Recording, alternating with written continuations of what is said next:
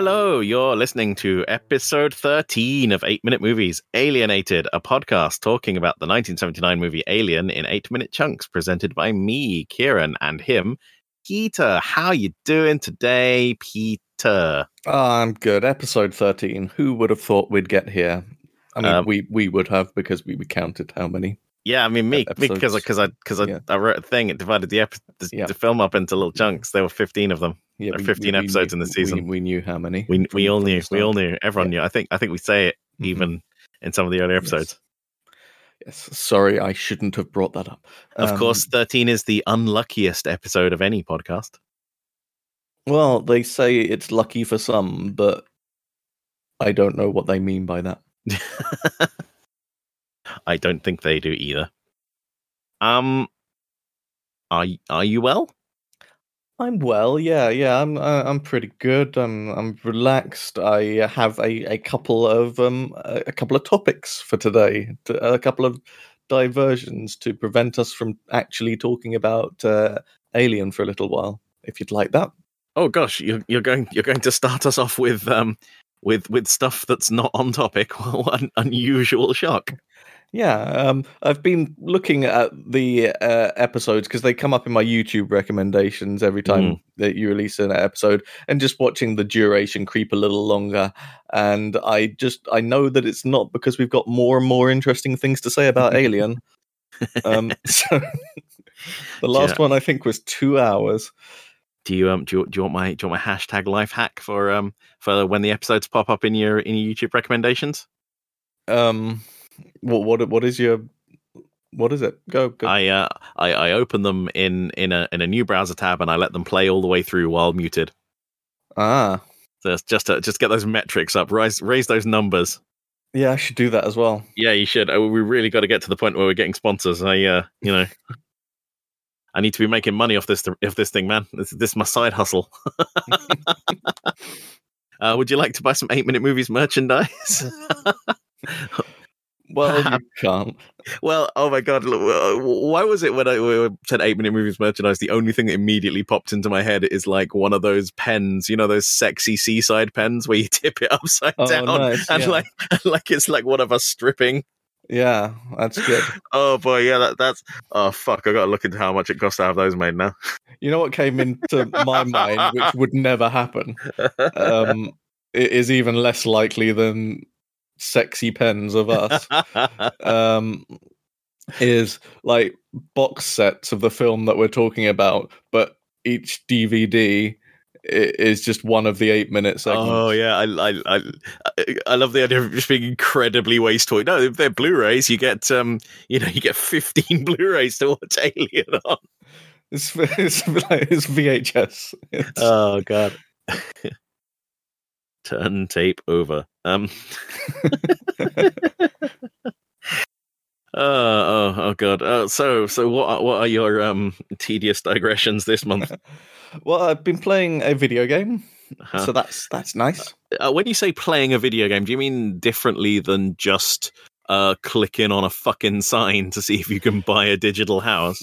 Uh, yeah, I do mean that. Uh, okay, good. I do mean different from that. Uh, I have been playing a game. I don't know whether you've heard of it called uh, Inscryption. Oh, I haven't heard of it. It's Inscryption with a, with a Y in the middle rather than an I in the middle, so it's like crypt. Ooh, Uh, spooky. Inscryption. Yes. Uh, now, have you heard of a game called Po? I think it's called Pony Island. No, I haven't. Oh, how far down this rabbit hole are we going to go? Like, like, at what Well- point do we reach a game I've heard of? Well, okay. Uh, Pony Island was a uh, a game that was released a few um, a few years ago, and it was one of those kind of um, instant runner. Yeah, the instant. Oh runners, that- fuck! Yeah, like yeah runner Canabalt. Canabalt style thing. Yeah, yeah. it, uh, I vaguely remember this now. It's one of those infinite runner style games, but it gets super weird with Mm. it. Um, and uh, it was a, a little bit of a, uh, a a cult success at, at the time, uh, and uh, so people were highly anticipating whatever this maker came up with next. And I don't know whether he made anything in the meantime. And I've forgotten his name. I'm so badly prepared. I should I should say it. I I, I should. you want to? So do you want to go look it up and then say it, and I'll I'll edit this to make yeah, it sound yeah. like you you you knew what you were saying. Uh, listeners, I won't edit this. Yeah, no, you're just gonna make me I'm, look, gonna look make him well. seem a fool. okay, yep, yeah. Um, it is by a creator called uh, Daniel Mullins uh, of Daniel Mullins Games. So probably just basically makes these games uh, uh, on his own with mm. a little bit of extra help. Um, and uh, I would say the thing about um, Ding. Yeah. Okay. Fair enough. I'm not going to complain. we can explain why why he said ding later, but yeah, that fair cop. Um, uh, so, what I would say about Pony Island is that while it is really great at getting weird, mm. the base Infinite Runner game of it is is not very good. It's very rudimentary. It's just a an excuse to make a game that gets very weird, basically. Right. Um, and this new game, Inscryption, is also a game which kind of breaks free of its bounds and gets very weird, but the basic game layer underneath it is also just quite good on its own. Um, and what it is is um, a it's kind of a deck building card game.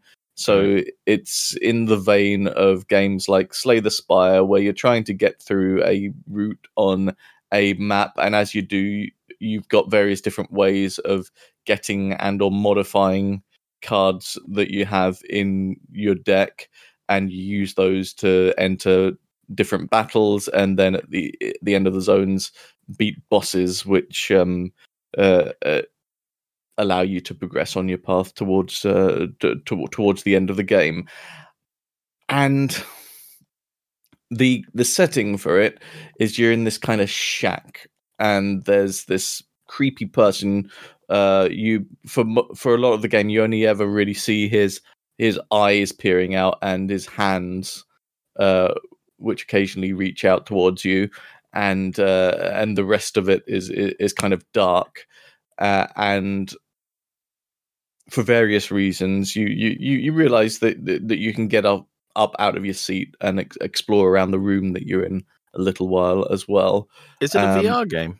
No, no. Um, it's uh, j- just a regular, regular old computer game, uh, and to go into what the game becomes beyond that would be quite spoilery so i can't so i can't really get into it in any great detail only to say that it really kind of stretches what you can do with that sort of game it it changes a lot. I would say it goes through two quite major changes uh, through the, the course of its runtime, um, and and really really plays with its uh, its basic gameplay concept and is just very clever. Uh, it's very atmospheric as well, just apart mm. from all of the stuff going on, uh, and uh, and a very weird game. The only the only downside I would say to it is, is that I think the basic game is so good that I would have kind of been happy just to play a more kind of straight version of that uh, without the extra kind of meta layers on top of it. Uh, uh um, you're concerned they went too far the other way.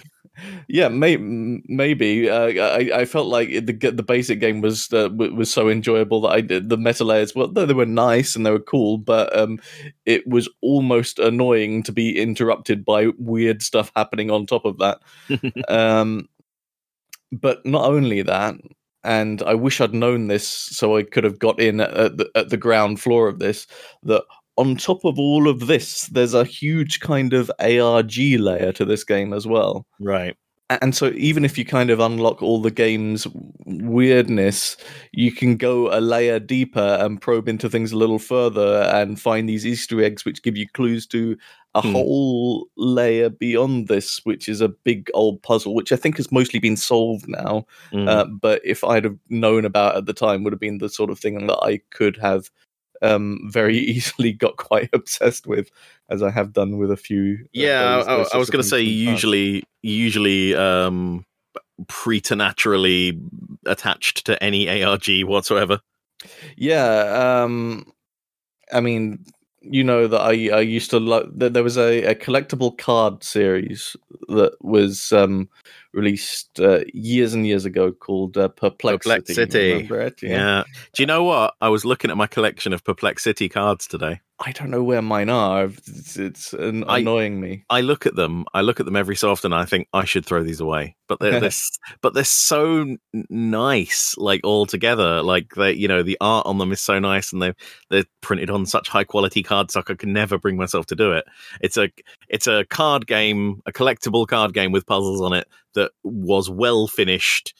15, 15 years ago, but I keep looking at them and going, "Oh, they are nice." Yeah, they started a second series of it, but they, they stopped it quite a uh, quite a short way into the run, unfortunately. Um, and that that company has kind of moved on to other things now. Uh, and uh, it was really good. It was exactly up my alley because you'd you'd scratch these codes off of them and you'd enter them into a website in order to be able to solve the puzzles on the cards, and you'd get points for solving the, uh, the different puzzles, and there were different.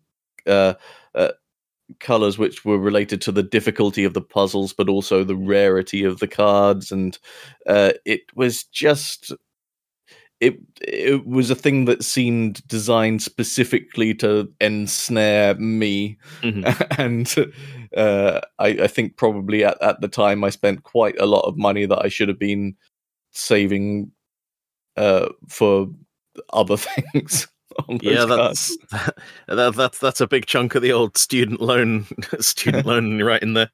Yeah, I I really love that, and uh, so similarly, if there's any sort of uh, ARG involved in something, and I can get in on it before it's been solved, um, I'm happy to do that. There, there were some puzzles associated with the game Fez. You remember Fez?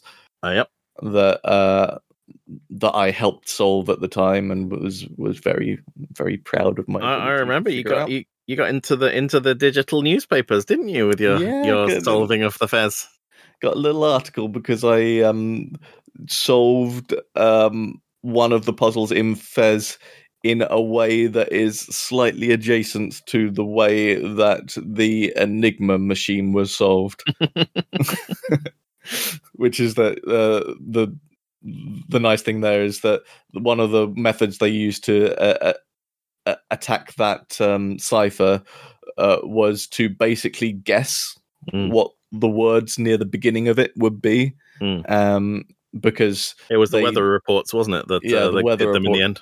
so uh, uh, they'd guess what words might be at the beginning, and uh, if they got that right, then that me- meant that they could then unpick the rest of the uh, the key or whatever it was for Hmm. that for, for that particular machine, and um, it was. Uh, uh, it was a similar method that I used, finding a, a suitably obscure word um, for uh, that could be in this uh, encoded uh, uh, encoded book in order to uh, guess how it was scrambled.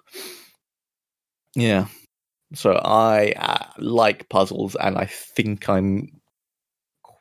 I'm I'm not as good at some people as some people at puzzles, but I think I'm quite good at puzzles. I uh, I often wish I had the sort of brain that could understand puzzles. I just look at them and I go puzzle, and then I go for a lie down. Um, how would you like me to talk about a completely um, unrelated subject, but one that has nevertheless been on my mind lately? I- Is this Bovril? It's Bovril. What? I, like you mentioned in in the in the green room uh, that that um that that you'd been be planning to talk about Bovril, and I am both curious and afraid. um, so uh, some weeks ago, I went into a shop with the intention of buying some Bovril because I just had a Bovril craving. Do you ever have a Bovril craving? Uh, I have never had a Bovril craving. No, okay, it's fair enough. Um, but I just thought to myself, you know what? I haven't had a Bovril in years, and it's getting a bit colder. I can imagine myself with a little warm mug of Bovril there, so I will get some. And I could not find it in any shops. Um, Gasp. and so I was like, okay, never mind. I will have a Bovril tomorrow because I will order Bovril from the internet. Um, and oh, no. oh no. uh, I did this very kind of quickly without looking properly at what I was getting, and accidentally uh, accidentally ordered six jars of Bovril instead of the the one that I thought I was getting. Um, I I now have too much Bovril. That's uh, it's very useful because I'm I'm going to tell you now uh, a, a real cocktail that people used to have back in the days before taste buds were invented was the bilk. Um, can you imagine what the ingredients are? Can you guess? I'll give you a clue. The B stands for Bovril. And milk. Yep, Bovril and milk. It's, It's funny. just- It's, It's- just all the things that come out of a cow mixed together. No, it's funny you should say that because I'm going to talk about that in a second as well. Oh my god! Oh my Okay. god! Why? So I was talking about this with a friend, and we ended up just looking on the um because I described it. I was trying to describe. I was describing it as a beef tea, which it basically mm, that makes sense as a description, right? Um, and uh, I noticed on the uh, on the packaging of the Bovril, they also say you can use it as a spread, which I don't know um, because on the face of it, it's just kind of a bit like Marmite, right? Yeah, Um, but it's actually a lot runnier than Marmite, so I don't know about using it as a spread. It feels feels a bit weird to me. It would it would get everywhere, I think. Um, but the other thing that it said on there is that it's uh, made with water, hmm sometimes less commonly with milk. It says on Wikipedia. So it's like that seems like a nightmare. That seems like it would be horrible having You- Bovril with milk. Did you make? Did you make a bilk? So, but then I was like, boy, I've got to try it now, haven't I? Oh, so No, oh, I made no. a mug of Bovril with milk, and it's going to be a bit of an anticlimax because it's fine. It it just kind of tastes like a a less strong Bovril. It, it kind of it, it mellows out the taste a bit in the same way that milk mellows out a, a cup of tea a bit. You you know what I mean? Yeah, um, and it doesn't really interfere very much with the taste of it at all. Um, I think the best use for this is probably just as a kind of prank when you're bringing someone a, a cup of tea because that's what it just looks like after you put the milk in. Look, and uh, they think they've got a lovely cup of tea, and suddenly mouthful of Bovril. prank prank all your vegan friends with a uh, Yeah. with a jar full of bilk. Um, Uh, but the other thing, uh, as I was talking to this friend, uh, that we d- we discovered was the origin of the um, the name Bovril. Do you know mm, about this? I I I do know where the name Bovril comes from, but uh, um, but pl- please enlighten the the listeners at home. Here, I'll just bring up the Wikipedia page so I can read this out so I don't get it wrong. Um, because I think vril is the key part here. this is uh, this is wild. Um, so Uh, so the first part of the um, product's name comes from Latin bovinus, meaning ox. I don't think anyone is surprised by that. Bov, yep, we we know it. Bovine is a word. Hmm. We know all about bov. Uh, Johnston took the vril suffix from Edward Bulwer Lytton's then popular novel *The Coming Race* yep. uh, from 1870, uh, the plot of which revolves around a superior race of people, the Vrilya, who derive their powers from an electromagnetic substance named Vril. Therefore, Bovril indicates great strength obtained from an ox. How Yeah. about that? when when when you start looking into the the names we have for everyday things, you start picking them apart, and you're like, "This is really weird." Did we did we did we talk about Ribena before and where the where the name for that comes from? Um, I I know that I've heard this before. I Hmm. don't know whether we've talked about it on the podcast or not. Yeah, I, I know we- we've talked about it, but, but yeah. So so Ribena is another thing where which like Yeah. you know it, it's a blackcurrant juice drink that's popular in the UK and probably nowhere else on earth. Mm. And um, the the the Ribena part of the name comes from Ribes nigrum, which is the the Latin name for the blackcurrant plant. ah, I was yes. like, I I, I've reached my late thirties without ever being curious about why it was called the Ribena. yeah, you just don't think of it, do you? They're No, so, It just, uh, just you just assume it's like a gibberish name, but they're like, no, no, it's a really it's a contraction of the Latin name for the blackcurrant. or like it was invented by Sir Charles Ribena or something. After Um, one of his daughters was tragically crushed in a blackcurrant press. yeah. um, Uh, um, Bov- Bovril though, like I, I have nothing against Bovril. I, I have had it in the past. I've got to admit, I've never ever done any of the things on the packet it tells you to do with it.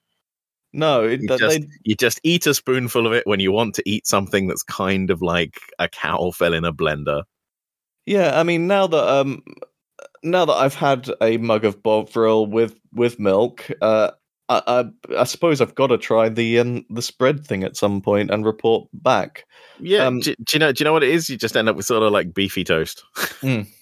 And and just uh, just one more thing on Bovril. If that whole you- thing about the nov the novel called The Coming Race and Yes. you know the superior race of people, um, if that sounds a little bit kind of fascisty to you, then I'm not saying I'm I'm I'm not saying that Bovril is a Nazi drink. I'm not. I'm not. I'm not saying that. I, I mean, it's got the same color scheme as the swastika, exactly. Um, but tha- Oh. that's just a coincidence. I'm not saying because I I know that people are going to write in and saying say that I think that Bovril is a Nazi drink. I'm I'm not saying that. I'm I'm I'm. I'm there are just a few red flags that have the same color scheme as Bovril. Um, but uh, but I'm not saying that. I just want to make it very clear that I I do not think that Bovril is a drink for Nazis drunk uh, exclusively by Nazi people because I obviously I'm I'm not a Nazi. like uh, bef- before you went on a lengthy tirade proclaiming Bovril to be the one true drink for the Fourth Reich, uh, I I was going to suggest that maybe we try and get them to sponsor us for this episode. Uh, however, now I think we need to get someone else to sponsor us to defend us against legal issues. Well, no, no, they, they, they should sponsor us because I've made it extremely clear that it's not the position of this podcast that Bovril is a Nazi drink. I, I, I want you to stop saying that. Oh my god, Jesus Christ. Um, whew. um, eh, any, anything else tr- trapped in your brain that needs to get out? Why any, any, you- any other like weird substances from the distant past you decide that you need to fuel yourself on this day? No, no, it's it's it's all out there now. Why don't we move on to you and how you are and all of the things you need to get off your chest? Oh god, uh, I, don't- I don't even know if I have any this time. Um, Mm. I, I, I am okay. I'm doing okay. Doing okay as usual. Everyone's doing okay. Um. Oh, oh exciting stuff! Uh, bought a new oven. Yeah, a new Yep. oven. yeah, new oven. Yeah, yeah, yeah. Because the other one, the, the previous oven is broken. Um, so t- tell me about the breakage of this oven. Mm, so, so it it's like thirty something years old. So what's happened is it's just broken because it's old. It's just And, just uh, good old I mean, like- I, I mean, like you know, big mood. Am I right? Um. yeah. Um, but now it, it's a gas oven and it only has two settings now off and terrible blazing inferno. So, Uh, um, okay. so the oven can either be off, where there's no nothing cooking inside it, or on, and uh, you can cook a roast in like two to three minutes. Uh, it's not very good, though. It turns out that just making it hotter is not the solution to cooking things faster. No. Uh, well, I mean, it is. It's just not. You know, they don't come out edibly at the end. yeah, and they won't necessarily be cooked uh, well. Mm. Um, so, as we know, I, I recently bought a television, and we learned that televisions are just getting weirder and weirder. I Mm. need you to reassure me that ovens are still basically normal. Uh, yeah, this this one this one is is a dumb oven. It doesn't Right. plug in or anything. We did look at getting like a fancy electric oven, Mm. but it turns out in order to do that, the house is so old that they'll have to basically take the entire house apart and put it put it back together for that to be possible. So we're like, well, may, may not this time. Maybe in another twenty years. Okay, so it's feasible just to get a normal oven that Yeah. behaves in the way that people over the age of 35 or so can understand. Yeah, it, it it doesn't have an app. It certainly doesn't have an app. Um, uh, uh, do you know what? It, it has one smart function, and that and uh, like I I use the word smart there quite wrongly. Um, okay. right, go on. What is it then? uh, uh, the the top oven, like like you know, it has two separate oven compartments. Oh, what did the they there was a word for it that they used on the website, and I can't remember what it was. Like cavities. That was it. Yeah, like a word that you normally wouldn't use Mm, yeah not not positive connotations yeah the the top the top the top smaller cavity uh, can be a grill or function as a second oven it's like a, there's like a dial you can turn it either way yeah that's that's that, that's state of the art shit compared to the terrible one we had before With with cavities, yeah, I usually think about bad teeth. teeth or, yeah teeth yeah yeah, it's it's it's it's not the best. they could come up with a set like compartment would have been fine, wouldn't it? Yeah, uh, compartment was the one that popped into my head. Certainly, uh, Yeah. I, I had to struggle to reach cavities from there. Yeah.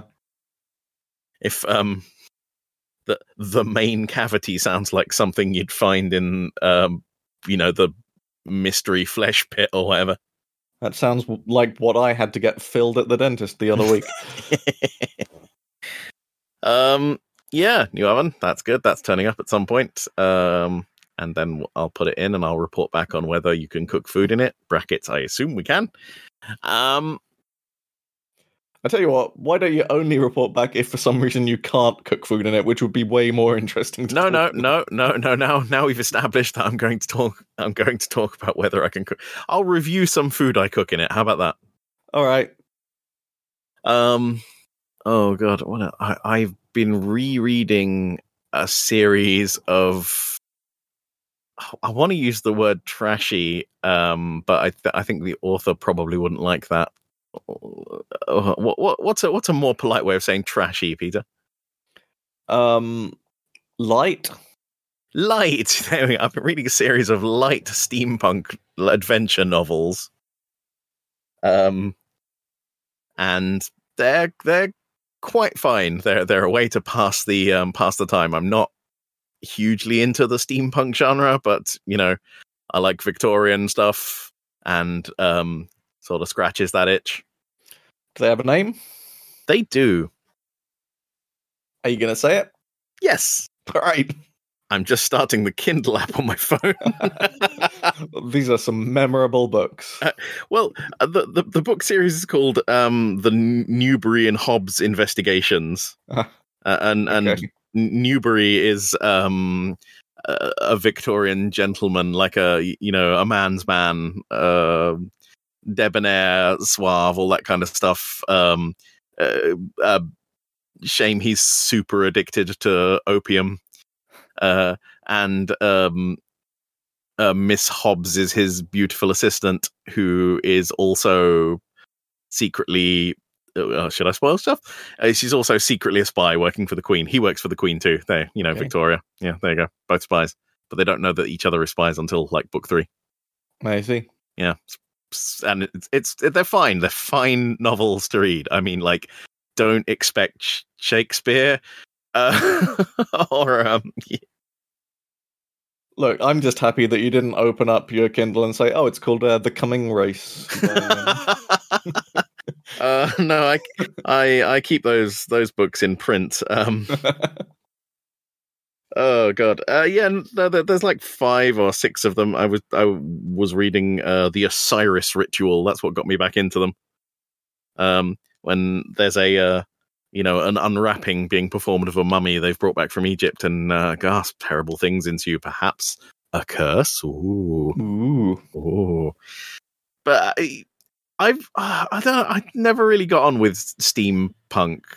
I mean, th- these are fine to read, but like the thing where it's like, uh, okay, so uh, like like a steampunk aeroplane, like I could get behind that, right? But in these, they've got things like um a doctor performing like m- microsurgery that like you know we couldn't do now, and I'm like, well, how how would how is he doing that? How is the steampunk helping him with that? How is steam assisting in this process?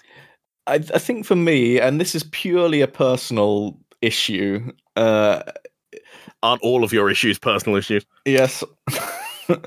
um, I just struggle with the concept of alternate history in general. I think Mm. uh, because all I can think of during it is. Yeah, but that, that didn't happen. It wasn't like that. that, that, that the, uh, if it's a complete fantasy world, fine. I'm, I'm, I, I'll just immerse myself in it and be fine. Like the, all of this isn't real, but when bits of it are real, but some things happen differently, there's just something that psychologically doesn't sit with me. Because I'm thinking, yeah, but but the Nazis didn't win, so yeah, uh, listeners, it was an absolute trudge to get through um Wolfenstein with him like this. Periodically, periodically being like, but but but we won the war. Yes, Peter, I I know, I know, we won the war. This is this is a fiction. I know it's a what if kind of scenario, but it's it's it's it's like it, it feels like the uncanny valley of fiction to me because it's, because it's like it's like historical fiction, but some major things are just off about it. See, I, I guess yeah, it's the same with the steampunk stuff for me because it feels like something that I should like. I'd be like, oh, I love, I love that. Lap that up, lovely steampunk, great. However, uh, it's just when occasionally it dips into the bits of like, well, you know, this is just magic. I guess you know, this is this. Ste- There's a guy in one of these novels who has like an artificial eye, like that, that Yeah. sends signals to his brain and is like, you know. As good as a normal regular eye, and I'm like, I'm like, we can't do that now. We've got microprocessors. Like what? what uh, how big would a would a steam powered rod logic computer that could interface with the like? It'd be the size of like St Paul's Cathedral. You'd have to wheel that fucker around behind him everywhere. Yeah, I, I think maybe it's uh, what what it is is that it's it. Uh, very often, it's kind of used as a kind of aesthetic, isn't it? Without Mm. actually any attention play, uh, paid to how this would actually practically work. Yeah. and uh, uh, and that's fine because like it's it, it's a uh, it, it's a cool kind of aesthetic. A lot of people like that, and uh, I, I understand why people think that, that that's cool. But um, as uh, I mean, I think we both quite like uh, hard science fiction. Yeah, that yeah, that, that's where, that's my preferred genre. uh, where, where they go often into quite some detail to how they think a thing would work in Mm. practice. And uh, I suppose it's a bit jarring to step into a genre where often there's very little attention paid to the kind of practicality of uh, of something and it's just oh look don't worry about it it works it looks cool How does this work? Magic, perhaps. yeah Um, I uh, to give them some of their dues. There is there is like a supernatural bent to the series as well. Yeah. So um, uh, there may be more to these things than just you know he's he's a really good surgeon. But I don't know. I uh, yeah it's, it's the it's the only part like like I- I enjoy reading it, but like I mean they've got things that are like feasible, like they have airships and submarines, which are both things that you know you could do with that level of technology. I just think it's when it's like um reanimating a corpse with things that we would struggle to do now. Um, yeah, uh, like fantasy and magic. I, you know, I'm fine with that being Hmm. the conceit in in books or something. It's just, I, it's not as interesting to me uh, uh, as. Uh, uh, as when there's something that has some sort of explanation and they might be taking a few liberties with science but they they basically are explaining how it would work within the fiction. Uh, oh god, the only other thing uh, uh, I guess I've been doing recently, a, a friend of mine, Kay, has been has started watching all of the Hellraiser movies in order, and that's dragged me into watching all of the Hellraiser movies in order. Hmm. And um, oh boy, so there are two good Hellraiser movies, and then they made eight more. Um, now how many hellraiser movies do you think i've seen Um. Oh, oh. Do you, is that season three? Is this what we're talking here? Do you want to do? Do you want to do Hellraiser? uh i wouldn't say i want to See, Hellraiser as a film isn't even really that shocking anymore. I mean, I think you wouldn't you wouldn't find it distasteful or anything. I mean, it's it's not as gory as the thing. Even well, I suppose I'd say they're about the same. Maybe, yeah. I feel I might, like I might have said this in a podcast before, but I I remember seeing the the cover of it in the in the local kind of video shop, Hmm. uh, and and finding that quite uh, unpleasant to look at. That's what I remember about Hellraiser. Yeah, well, he's he's not the prettiest dude in the world. Hmm. Um, All those pins, right? yeah, yeah, the pins. Yeah, Uh, his his name is Pinhead. Well, you know, sort of. That's sort of his name. yeah. See, I as a let's say eight year old would go into video shop and look at that cover and think, I want nothing to do with that. No, thank you. What's this? Ah, Back to the Future? Great, let's rent that again. um, uh, you, on the other hand, So yeah, I don't know when I first saw a Hellraiser movie, but what I think happened was uh, my brother was watching Hellraiser three, okay, and I and I I watched some of that along with him because I have vivid memories of bits of Hellraiser three, and um, Hellraiser three is the worst Hellraiser movie. Uh, I was going to say, is that one of the good ones? And apparently not. no, no. Hell, Hellraiser three is um. Uh, people would argue with me saying it's the worst one because, but it, it, it's it's down like you know it's saying which Hellraiser movie is the worst one is like saying which of these dead possums in the sack is the worst one. You know what I mean? They've all got their Mhm. different squishy, gross features. Um, but three has um Pinhead. Well, he starts off the movie stuck in a statue. Uh, then he sucks off a woman's skin into himself to to become a real person again, like a real hell demon Cenobite thing. Um, then he kills a bunch of people and um, he turns them into Cenobites. But uh, do you know the Cenobites from Hellraiser? They're the the creepy people on the cover, basically. I. I've heard the phrase, but I couldn't tell you anything. Uh, so so uh, hilariously, they're called the Order of the Gash. Um, okay. and Wow. uh, yeah, yeah, I know, cool. And uh, they are humans who uh, they went so deeply into the realms of of BDSM, I guess, that they ended up not knowing where the distinction between ple- pleasure and pain lies right. and uh, so you get they've they've sacrificed their lives to this magic puzzle box. You solve the puzzle box, uh, thinking that they're going to turn up and like uh, wank you off or whatever. and um, what actually turns hand, what actually happens is they appear and you get the hooks. They they rip you apart with hooked chains and are like, "Did you not enjoy that?" And you're like, "Not really, no."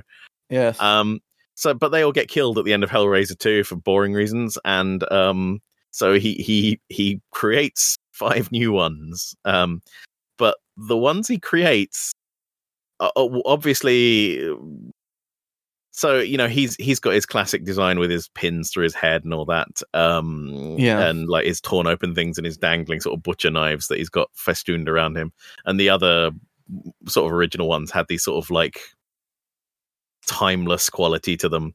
The ones he creates now are very 1990s. Right. So so what he creates is a a man well he was a cameraman in life so as a cenobite he's got a camera in his head that that like a big old VHS camera that he can use to kill people with Okay. Uh one of them well uh, like I, I feel like they were really getting into the dregs where she she smoked a lot in life so she's got a cigarette that she can burn people with Okay.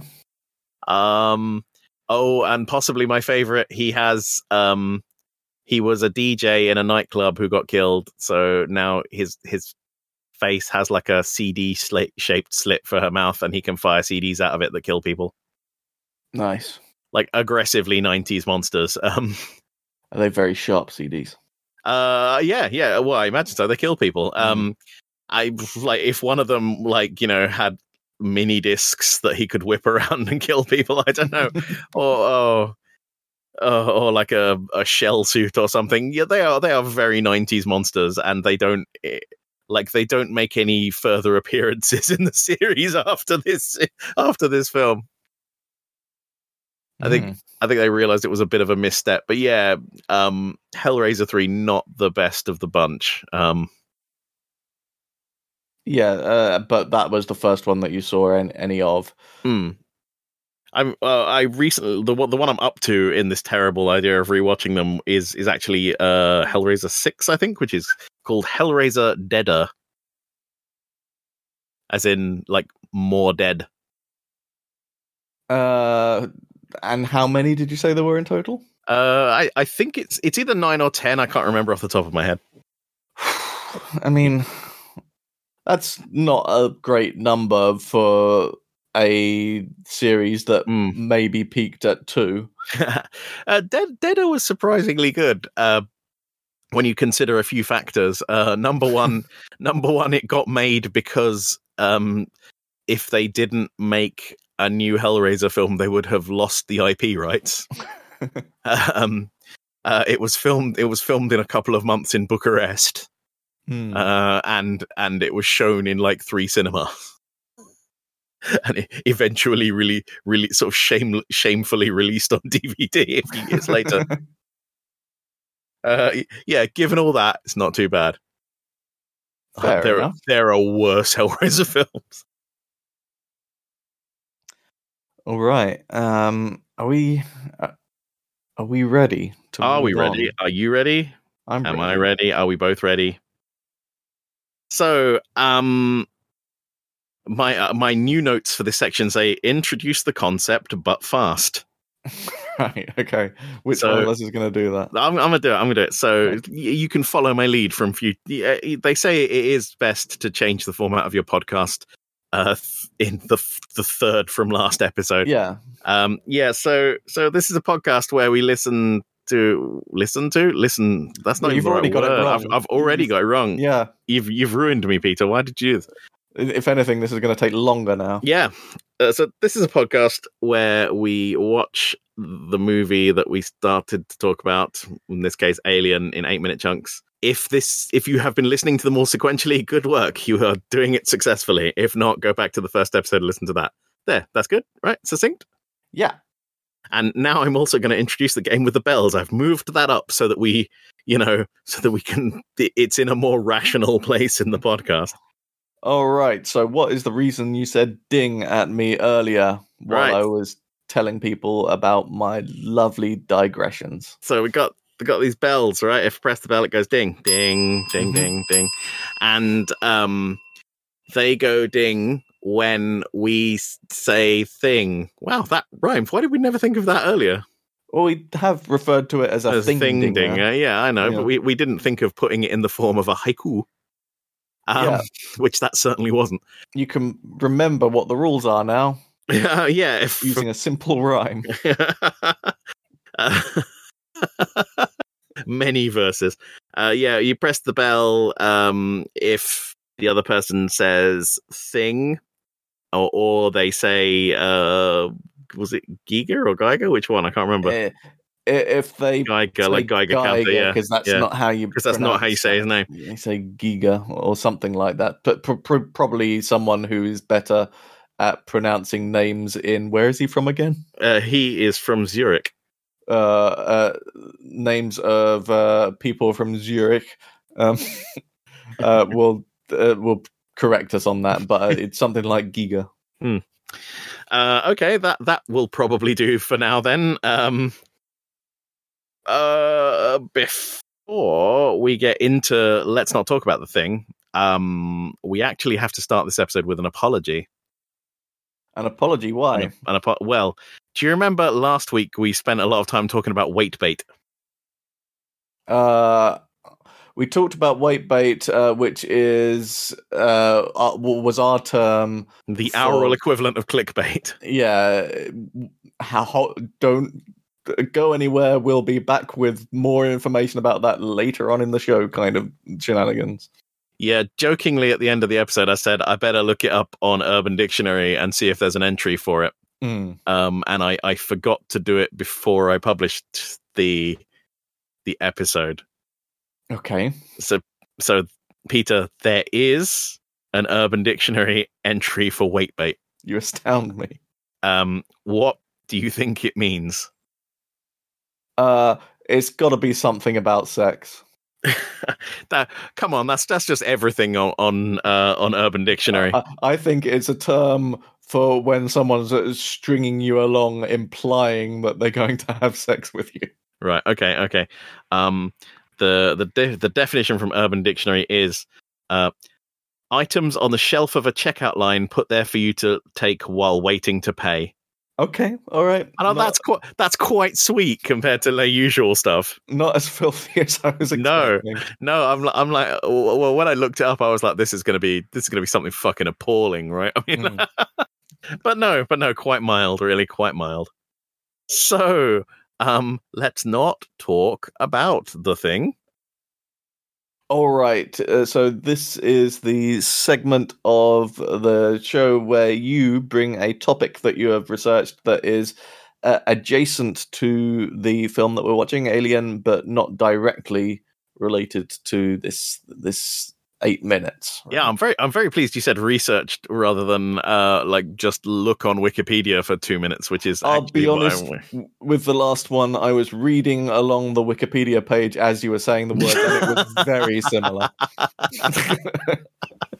It's um you know it's it's open open content. It's allowed. Don't don't sue me. Just a word changed here and there.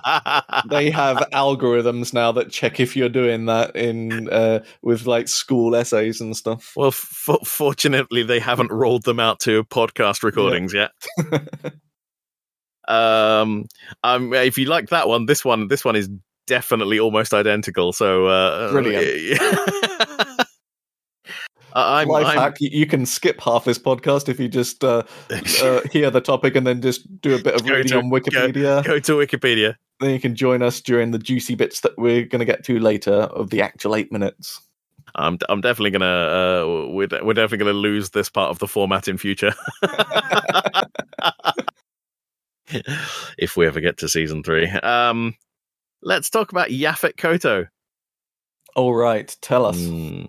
Uh, Yaphet Kotto was born November the 15th, 1939, and he was an American actor known for numerous film roles, as well as starring in the NBC television series Homicide Life on the Street. His most well known films include the science fiction horror film Alien, which is why we're talking about him, the science fiction action film The Running Man, and the James Bond film Live and Let Die. Ooh, that's one of the ones I've seen. wow, wow, there you go, listeners. Peter has seen a film. Uh, right, you know, this is a momentous day. Mark that down on your calendars. The, the day Peter knew a film. Um, he also appears in The Puppet Masters, a fact I thought I'd draw attention to because I like the film a lot. It's kind of a cross between The Thing and Invasion of the Body Snatchers. All right. Yeah, it's got um Kiefer Sutherland's dad in it. Donald Sutherland? Yeah. I think that's right. I think Sounds that's right. as well. By the age of 16, Kotto was studying acting at the Actors Mobile Theatre Studio, and at 19, he made his professional acting debut in Othello. His film debut was in 1963, age 23, in an uncredited role in Four for Texas. He was sent a script for Alien off the back of his recent success with Live and Let Die, and it ended up being a little uncomfortable for him. Many of the sets for the Nostromo were barely tall enough for him as he was six foot four. Ah, you can see it in a lot of the crowd scenes uh, where you know where he's standing in the background. He will be hunched over, and everyone everyone else won't be because he's so much taller than them. well, I suppose that's realistic. That's a problem tall people would genuinely have on spaceships where there's limited space. Uh, why would you get a job working in space if you were easily easily a foot taller than all of your coworkers? Unfortunately, he passed away quite recently on the 15th of March 2021 at the age of 81. Yeah, I remember when that happened. Yeah, it happened quite recently. I think we may have been recording the podcast earlier in the year while it happened. Yeah, I think actually it had happened very shortly before we started recording this Yeah. series because I Yeah. remember mentioning it when we were initially going through the cast and uh, Yeah, to figure out that sounds names. about right. Right, so what's next? So we've got to go through your answers to the important questions from last time. You said, Oh yeah. who's infected? Maybe still Dallas, and I I think you're gonna get your answer in this bit. Um, I know you don't think you have because you've watched it already and you haven't seen it, but I'm gonna show you a a deleted scene, a director's Ah. cut, an outtake. Ooh, Okay, you've been Yeah. alluding to this for um in in the green room, as you put it. you've been alluding to this. Dallas's ultimate fate. We will find out. Mm. Uh, and you said, what happens next? She turns the self destruct off. So you feel confident about that one? I think I get half points for it. Uh, do, do you think that? I do, yeah, because she does indeed attempt and nearly succeed to turn the self destruct off. But the thing that I didn't remember uh, is that she fails Come to on. turn the self destruct off. If you're at the Olympics and you're getting a silver, you've still lost. You know, you don't you don't get any points for that, do you? I mean, who gets gold in this context? Who am I up against here? Um, me? That's, that's hardly fair. You research these episodes. You know all of the facts. You, Um, the real. like, it's like that Sherlock Holmes game where, like, oh, I, I've solved the Sherlock Holmes solved the crime in three moves. The real monster here is capitalism, Peter.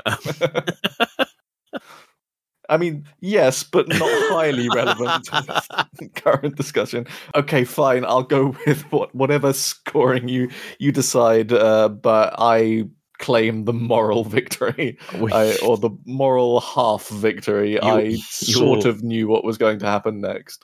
you will receive a third of a point. Okay. And your last answer, who dies next? And you said the alien. Oh, oh, bold, bold choice, sir. Bold choice. Hmm. I don't, I don't really feel like any of these questions are going to change from here on in, but uh, we are really st- stuck hammer and nails to this format. So, um, uh, we, we go, we're going with that. We're going. expect these questions again. Um, with with all those words said, it's time to start looking at the episode with our eye.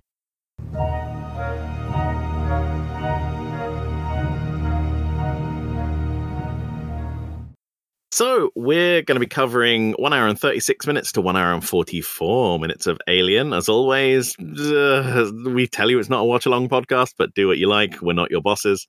hmm I met a friend of mine who I haven't spoken to for a while um, the other weekend, and he was like, "Oh, I really like your podcast. I really like just watching the movie in eight minute chunks and just listening to it." And I was like, "That no, that's not like we expressly tell you not to do that.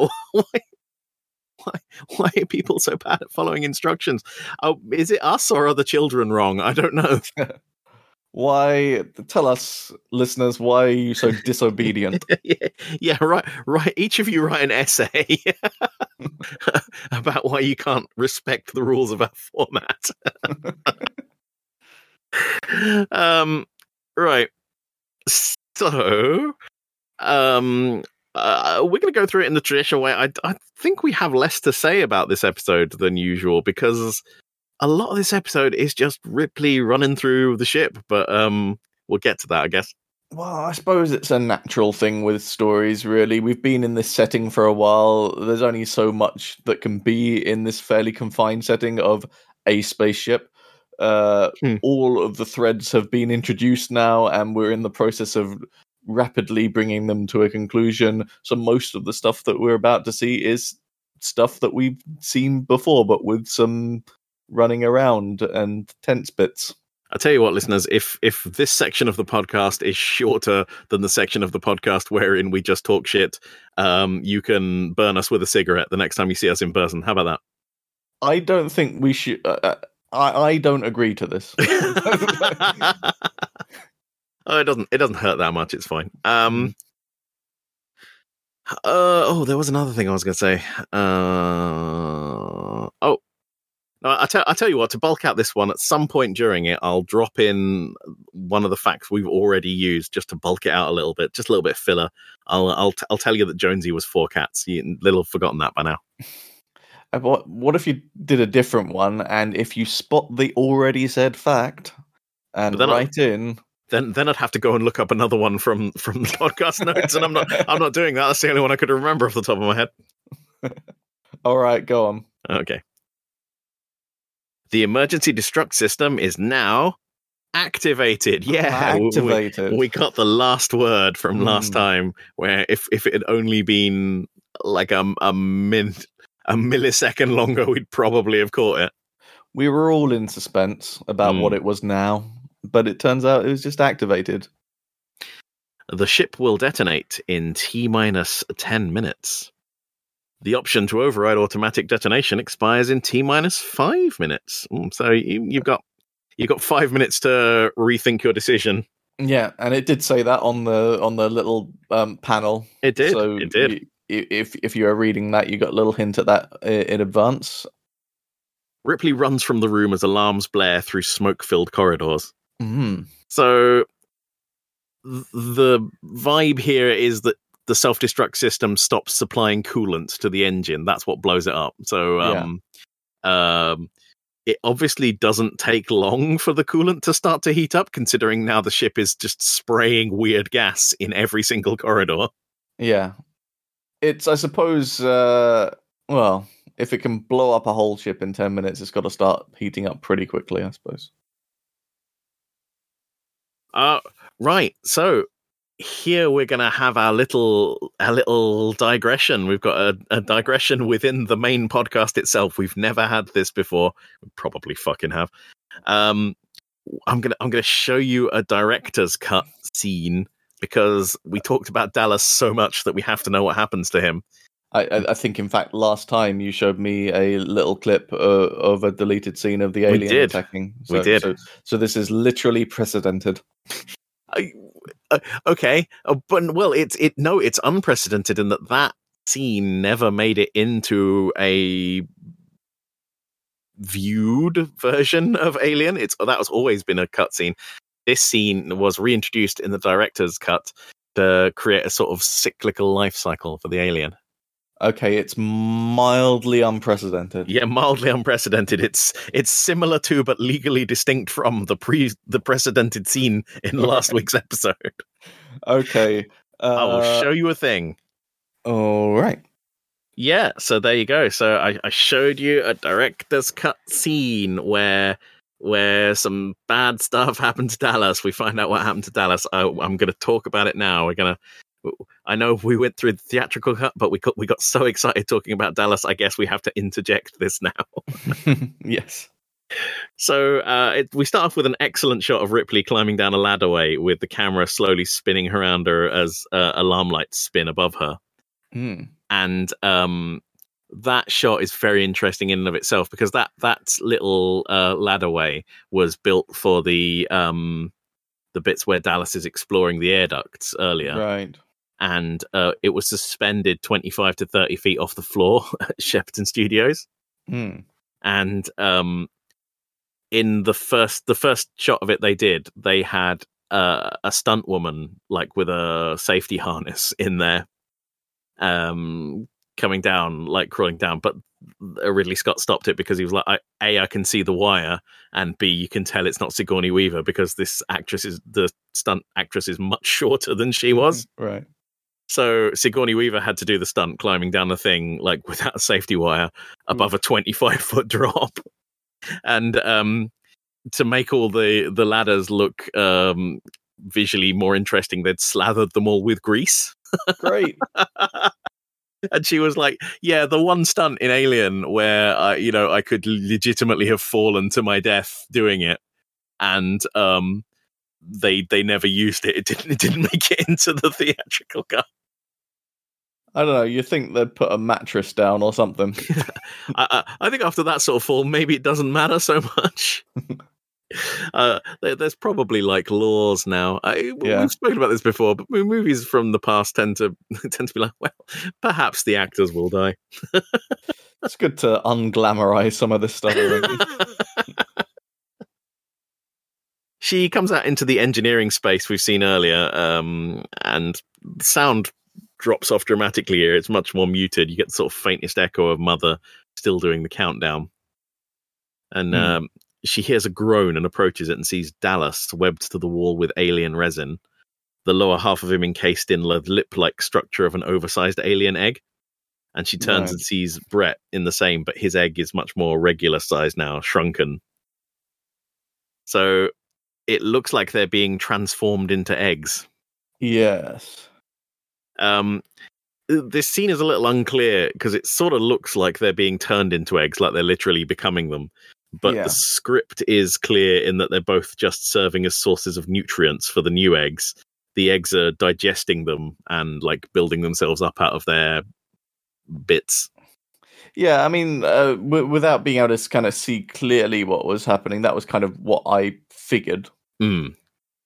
Uh, and I, I feel like, yeah, I'm, I must have seen this cut at some point because Yeah, um, I mean the the, the theatrical cut of it, the director's cut of Aliens isn't like a, a thing that a lot of people haven't seen. I mean, Mhm. um, it came out in two thousand and three, and uh, Ridley Scott wasn't thrilled about doing it because he he felt that it was more like you know they just wanted something yeah, to be like, oh, new cut of Alien. Um, but this scene has always been kind of famous, so I guess that's why it got dropped back in. yeah. So I suppose that was my memory of why uh, Dallas might still be a little bit alive. Mm. Well, he throatily begs Ripley to kill him, and she burns him and Brett with the flamethrower, and that's that's the end of the Dallas conundrum, Mm, which is definitely a '70s spy novel. Indeed. Um, um, they there are there are actually some lines for Ripley here that got excised from the scene as well, uh, where she she says to Dallas like, "Don't worry, I'll get you down," and he's like, "No, it's eaten too much of me. Just kill me." Yeah. Yeah, gross. Um, Brett is quite clearly too far gone. So it's an interesting little scene that sort of, if it had been in the film, it would have given a cyclical life cycle to the alien. It, you know, it starts, um, it starts as an egg, comes out as a as a face hugger, which turns into a chest burster, which turns into an alien, which finds people to turn into eggs. A complicated ass life cycle, but like a understandable one. yeah, um, you know, perfect organism and all that. yeah. Can't improve on that design. Structural perfection Yeah. matched only by its uh, lust for crabs. Yeah,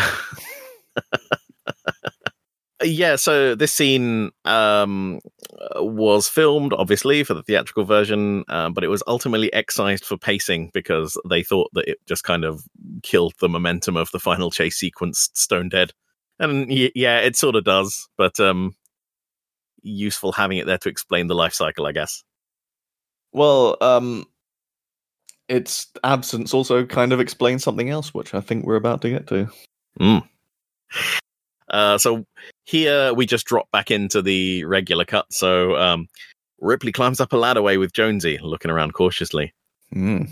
She runs through corridors, looking around her as alarms blare and Mother continues the countdown.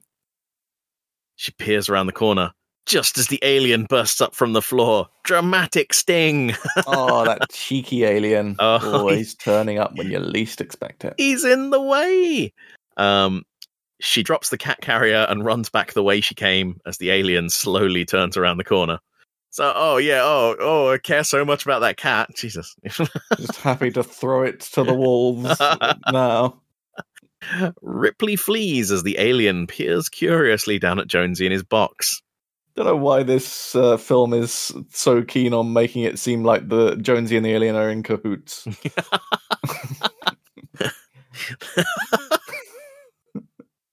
um, like uh, uh, mutual respect, maybe between one ruthless predator and another. I, I don't I don't think the alien and the cat are in it together, um, especially as in the director's cut here, uh, the alien hits the box and knocks it out of the way. Right. And um, I, do you remember I pointed out to you that the music kind of cuts weirdly at the end of that scene? Uh, yes. Yeah. So th- they literally just took out the last three or four seconds of it, and then it just cuts to like some some horns blaring, Yeah, yeah. yeah. and that that's the bit where the, where Jonesy the cat gets smacked out of the way. Oh, okay. Well, maybe the alien just likes cats. Maybe the alien is just like, ah, but however you are in my way. So. Ripley runs desperately back through the ship. Um, it's some good camera work here because she's just obviously being followed by a cameraman free handing it uh, to really heighten the tension. yeah. She runs back into Mother's control room as the alarms blare and Mother counts off seconds 25, 24, Mm. 23. So, uh, in the last episode of this, I uh, was curious as to whether the timing, because we we knew that the timer kind of starts pretty much on on the dot of the the start of this eight minute segment, Yeah. uh, whether it would actually match the five minutes. And well, in this case, we know uh, that it's about three minutes since Mm. this eight minute segment starts. Uh, so uh, it's it's short. It's a bit short, um, but uh, it is short. Uh, well, f first of all, I expected it to be long because that's the usual thing with movies. They say Yeah. that you've got thirty seconds, but then there's like a two minute sequence. Hmm. Uh, uh, but um, it yeah, it is short by a couple of minutes. It's about three minutes, and that is approximately as well short by uh, the length of the deleted scene. Yeah, So- mysterious. I, I do think that's more of a coincidence than anything else. But I like to think that there's some attention to detail here, and uh, and and Ridley Scott was just. You know what? If we have a five minute countdown, it's going to be five minutes. exactly five minutes. Um, I don't know if I mentioned this before on the podcast, but my f- I think we might have talked about it when ti when timers came up last time. But um, my favorite one of these is in um, the Fifth Element, Hmm. where uh, uh, the president of the universe uh, says to somebody, "You've got twenty seconds to explain," and their explanation is bang on twenty seconds. Mm. Nice. It's a nice little touch. He he he he says this thing even with a couple of dramatic pauses, and he, Yeah. he nails it bang on twenty seconds. I appreciate an accurate timer in a film. Um, and that said, I do think some of those seconds that are being counted down were a bit long and not all the same length of e- as each other. Well, that that's that's what you get with computers in the future. They just don't know how long a fucking second is. It Yeah. it, it makes a lot of stuff really spicy. Yeah, I reckon the last five seconds was in fact about eight seconds. Um, we get an interesting comp shot here of Ripley in the control room from far away, and you can see like sort of these spires in the middle ground as she works. Um, and it's all like you know, obviously comped into one of the model shots, and it's very interesting to look at. But I'm not really sure what part of the ship this is supposed to be in. Um, Yeah. It's really un really unclear where she's look where this whole thing is looking out into. Mm. Ripley desperately tries to undo what she's done, punching buttons and pushing columns down. She realizes she won't make it and pushes up the first levers in desperation, just as Mother says that time has run out. the alarms become more intense. Really strict, you know, with something like an overheating of a a ship, you'd think there'd be a little bit of wiggle room. Yeah, I, I was going to say pretty much the same thing. I'm I'm surprised that a uh, a thing which seems to be relying on just setting the engine on fire is exact to the second.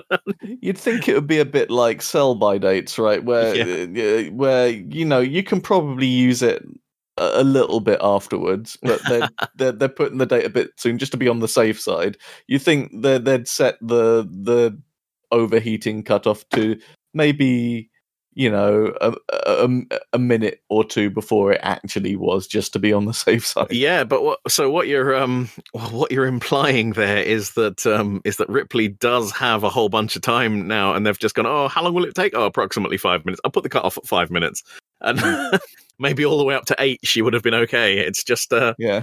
just a naughty computer. Yeah, the job's worth computer. Is just like no, can't can't can't change it now. It's more more.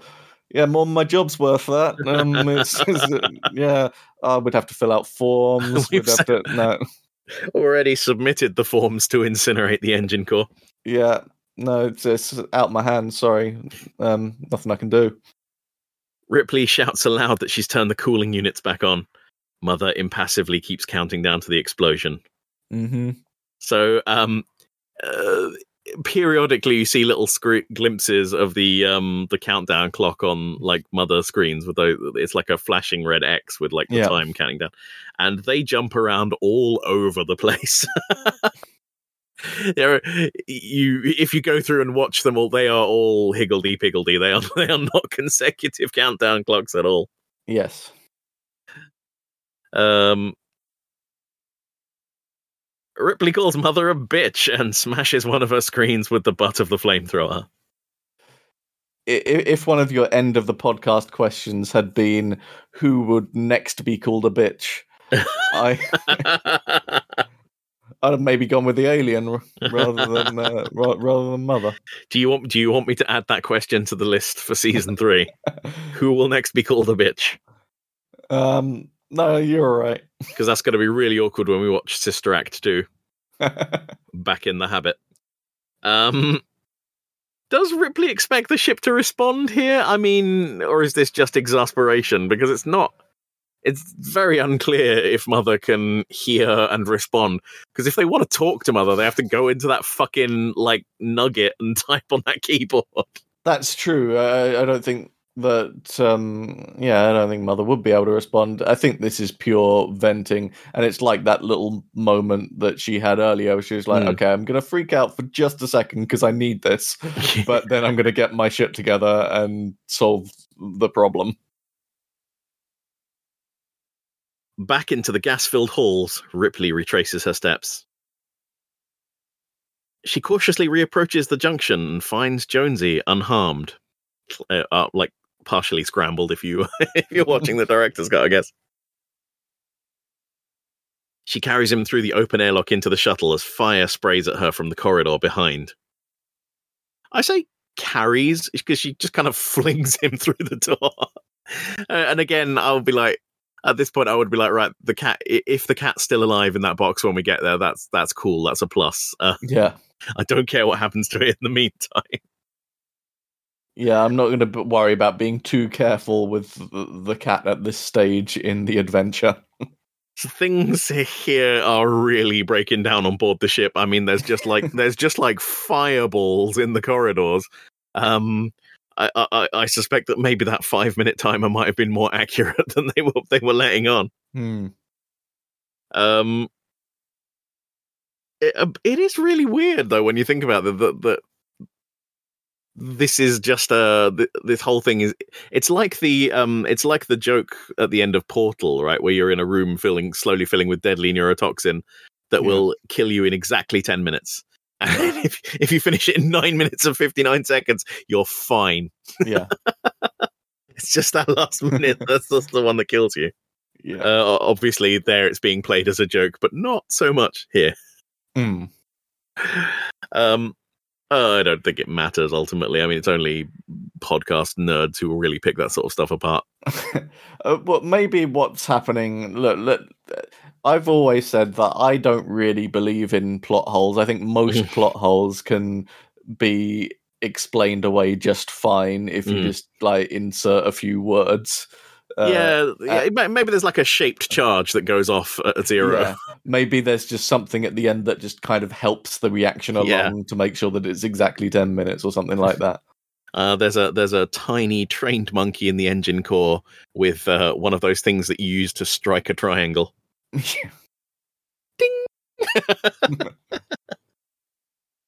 Uh, the lighting for this whole sort of explosion sequence comes in part from a scissor arc, which is an open arc of carbon rods being brought together with like thousands of volts of electricity running through them. hmm Uh, they generate flashes and are very, very loud. And uh, director of photography Derek Vanlint noticed that Ridley Scott had used the crashing noise they made as part of the actual explosions during the sequence. Oh, speaking of noises, that's something I forgot to bring up earlier, actually, which is that there are a wide and rich variety of alarms during this whole. Oh, it is all it is all cowbell. Uh, um, it, it, there, yeah. I, I- I've been mentioning blaring alarms, but not the quality, frequency, and variety of them. Um, my my fa- my favorite is the bit when it, you hit the uh, you hit the five minute timer and the whoop whoops start joining in with everything else.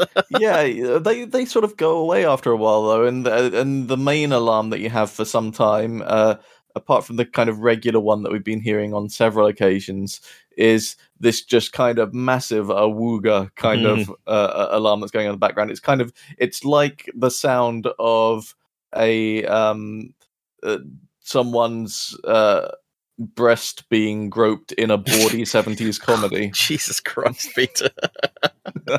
that's what that, that alarm is Uh, that's actually what's happening off stage. Uh, Yeah. um, fucking hell, Pete. Uh, um, I, I like to think that um, that the machine that was going whoop whoop just melted quite early on in the process.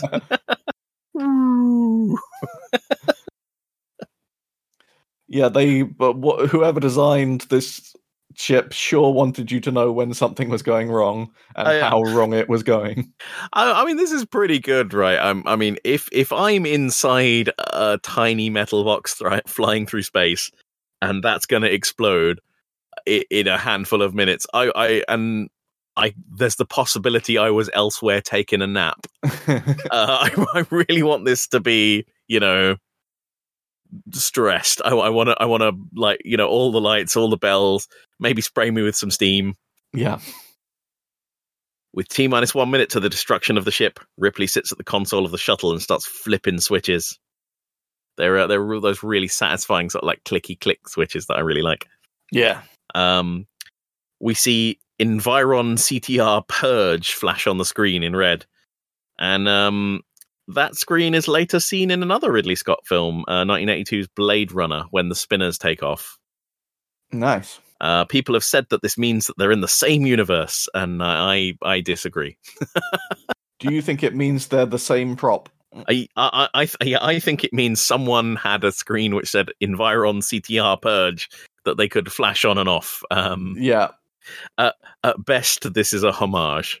I don't think they're in the same universe. I do not think that either Outside, we see clamps released from the shuttle. Ripley pulls the straps tight on the chair, and we see the shuttle lowered down beneath the ship. With 25 seconds to go, the shuttle launches, fired out backwards underneath the ship. So the nose thrusters of the shuttle light up and it shoots out backwards? I Why guess. why do you think it launches backwards, Peter? Um it's poor design on the part of the manufacturers Um, there's a very cinematic answer to this question. Uh, I don't know. I can't. I can't think why that would be. But probably so that they can look at the explosion. maybe? Yeah, there you go. I knew you'd get so you can see the ship explode through the through the windscreen. So yeah, so the, uh, we're jiggling back and forth uh, with the ship like flying backwards underneath the Nostromo. Fair Uh, enough. Uh, the ship vibrates with Ripley inside. We see the Nostromo fly past outside the windows. The countdown keeps ticking down. 10 seconds to go, and she's completely clear of the ship. We see the Nostromo and the refinery disappear into the distance. At one second, the window is filled with white light as the Nostromo explodes. Mm. So, um, I couldn't actually find out how they did this effect, but um, we spoke about it in the green room, and um, it's does you said it seemed like effects of the time and yeah like that you know the um the death star exploding that sort of thing Yeah, or maybe even like some sort of close encounter style thing where you feel Yeah. like there's something that's being drawn. yeah yeah yeah uh there's actually some contention here in that the nostromo seems to explode thrice. Um yeah, it does a little bit, doesn't it? but i i don't think it's a thrice way thrice wise explosion. Mm. um i think what happens is the ship explodes. A few seconds later the refinery that it's towing explodes and that's the bigger explosion. Yeah, and then we see a different shot outside of the refinery exploding right. so i think it's i think it's two explosions no, I think I, th- I think that's fine. Yeah, Hmm. I, I figured it was just different bits exploding yeah at different times. Uh, and yeah, I, I tried to have a closer look at, uh, at this explosion the second time that we watched through this segment, and uh, yeah, I think it's maybe some animation, but what it could also be, uh, I think the the last bit, the very last bit where you kind of have those orange things streaming towards you, definitely Yeah. looks like some sort of animation. yeah Uh, but the bits before that, where it's just kind of the distant explosions, looks like it could be some kind of light effect that's been Yeah. blurred or something like that. I, uh, you hit the nail on the head there. I think that's what's going on. Um, I'm reasonably sure it's just a, a, a brightening light, and then it slowly fades out with something squiggly squigglied on top. Yeah. Ripley lays back in her chair and watches the light and howling noise fade through purple to nothing. And uh, as we said at the end of this, it's, it's a very, very neat segment. This. Yeah, this this one, like I, I, I jokingly said earlier that you could release this as a short film.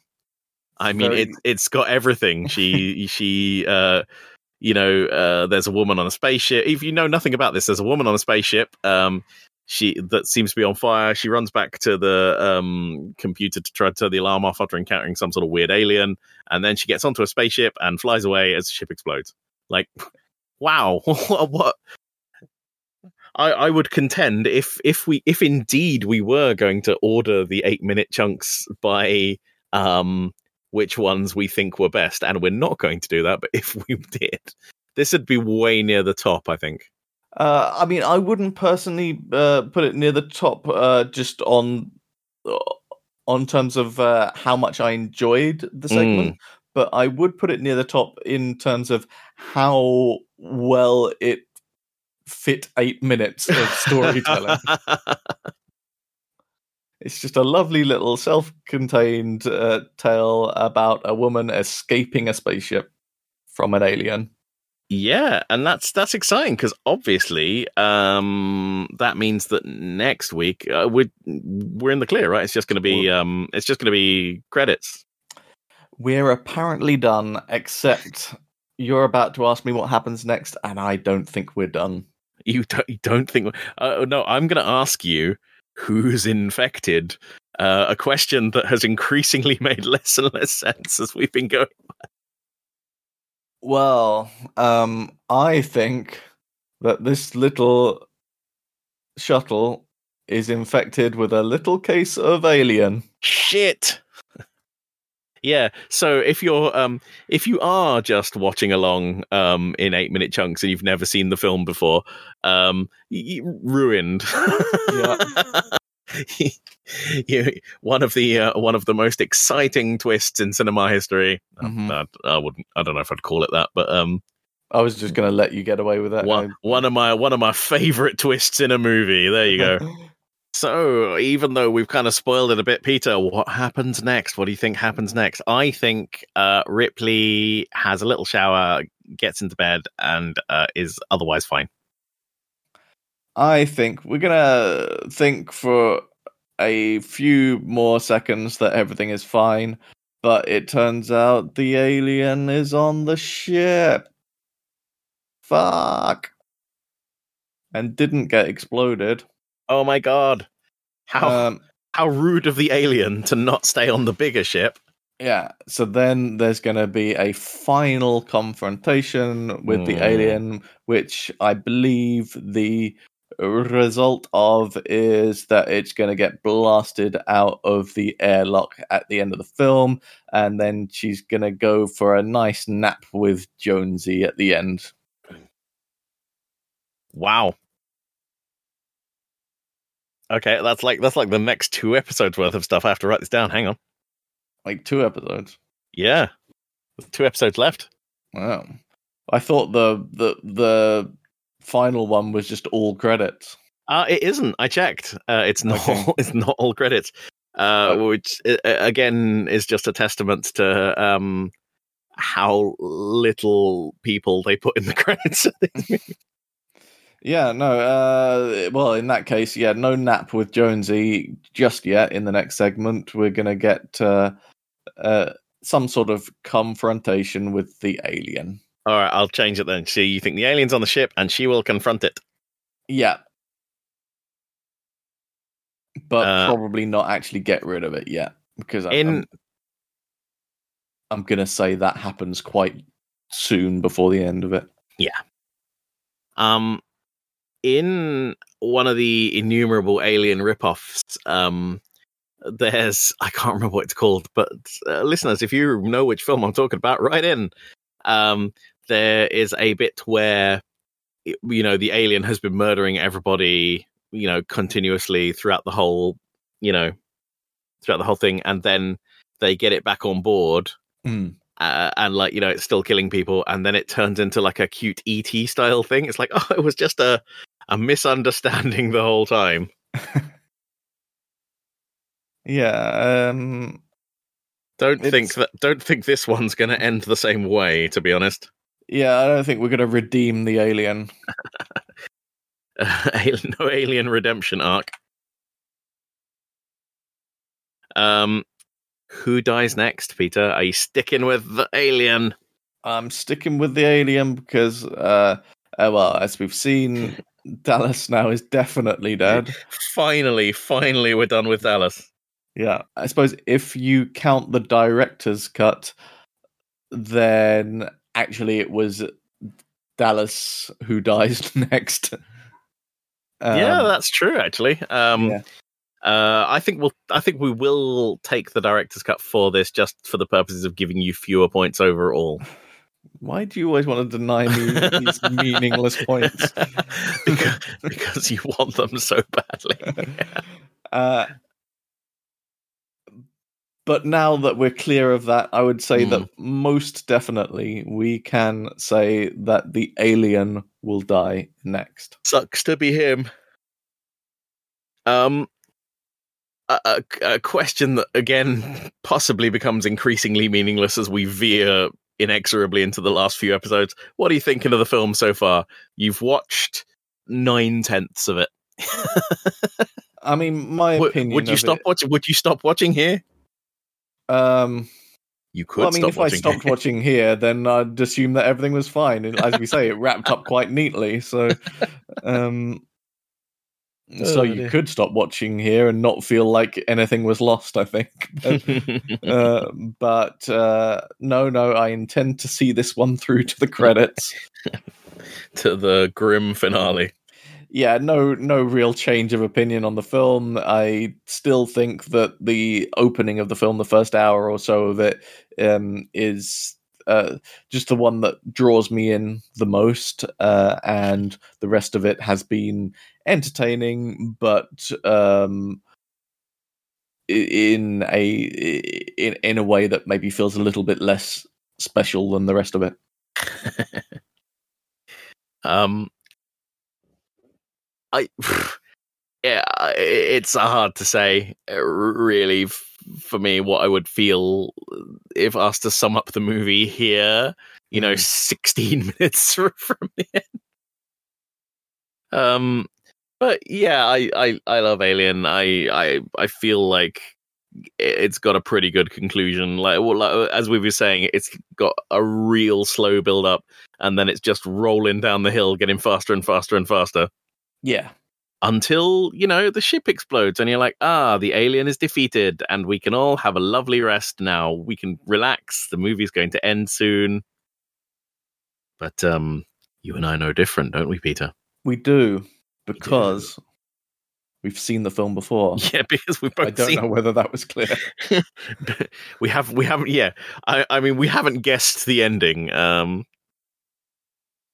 uh okay um time to end this nonsense once and for all i guess um listeners if you have any questions or comments send us an email to 8 minute movies.co.uk forward slash podcasts underscore email Yep, do that. And how can they reach you if you want to be contacted in person?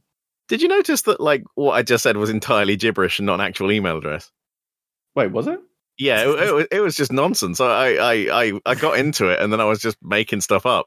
You were saying it in such a confident kind of uh, sing-song voice that I just took it at face value. What? Oh, wow, this listen, this is how little he listens to me when we're recording these podcasts. We've done uh, this wrap up so many times before. I just take it for granted. Uh, podcast at 8minutemovies.co.uk. That's that's the real thing. There's no underscores in it whatsoever.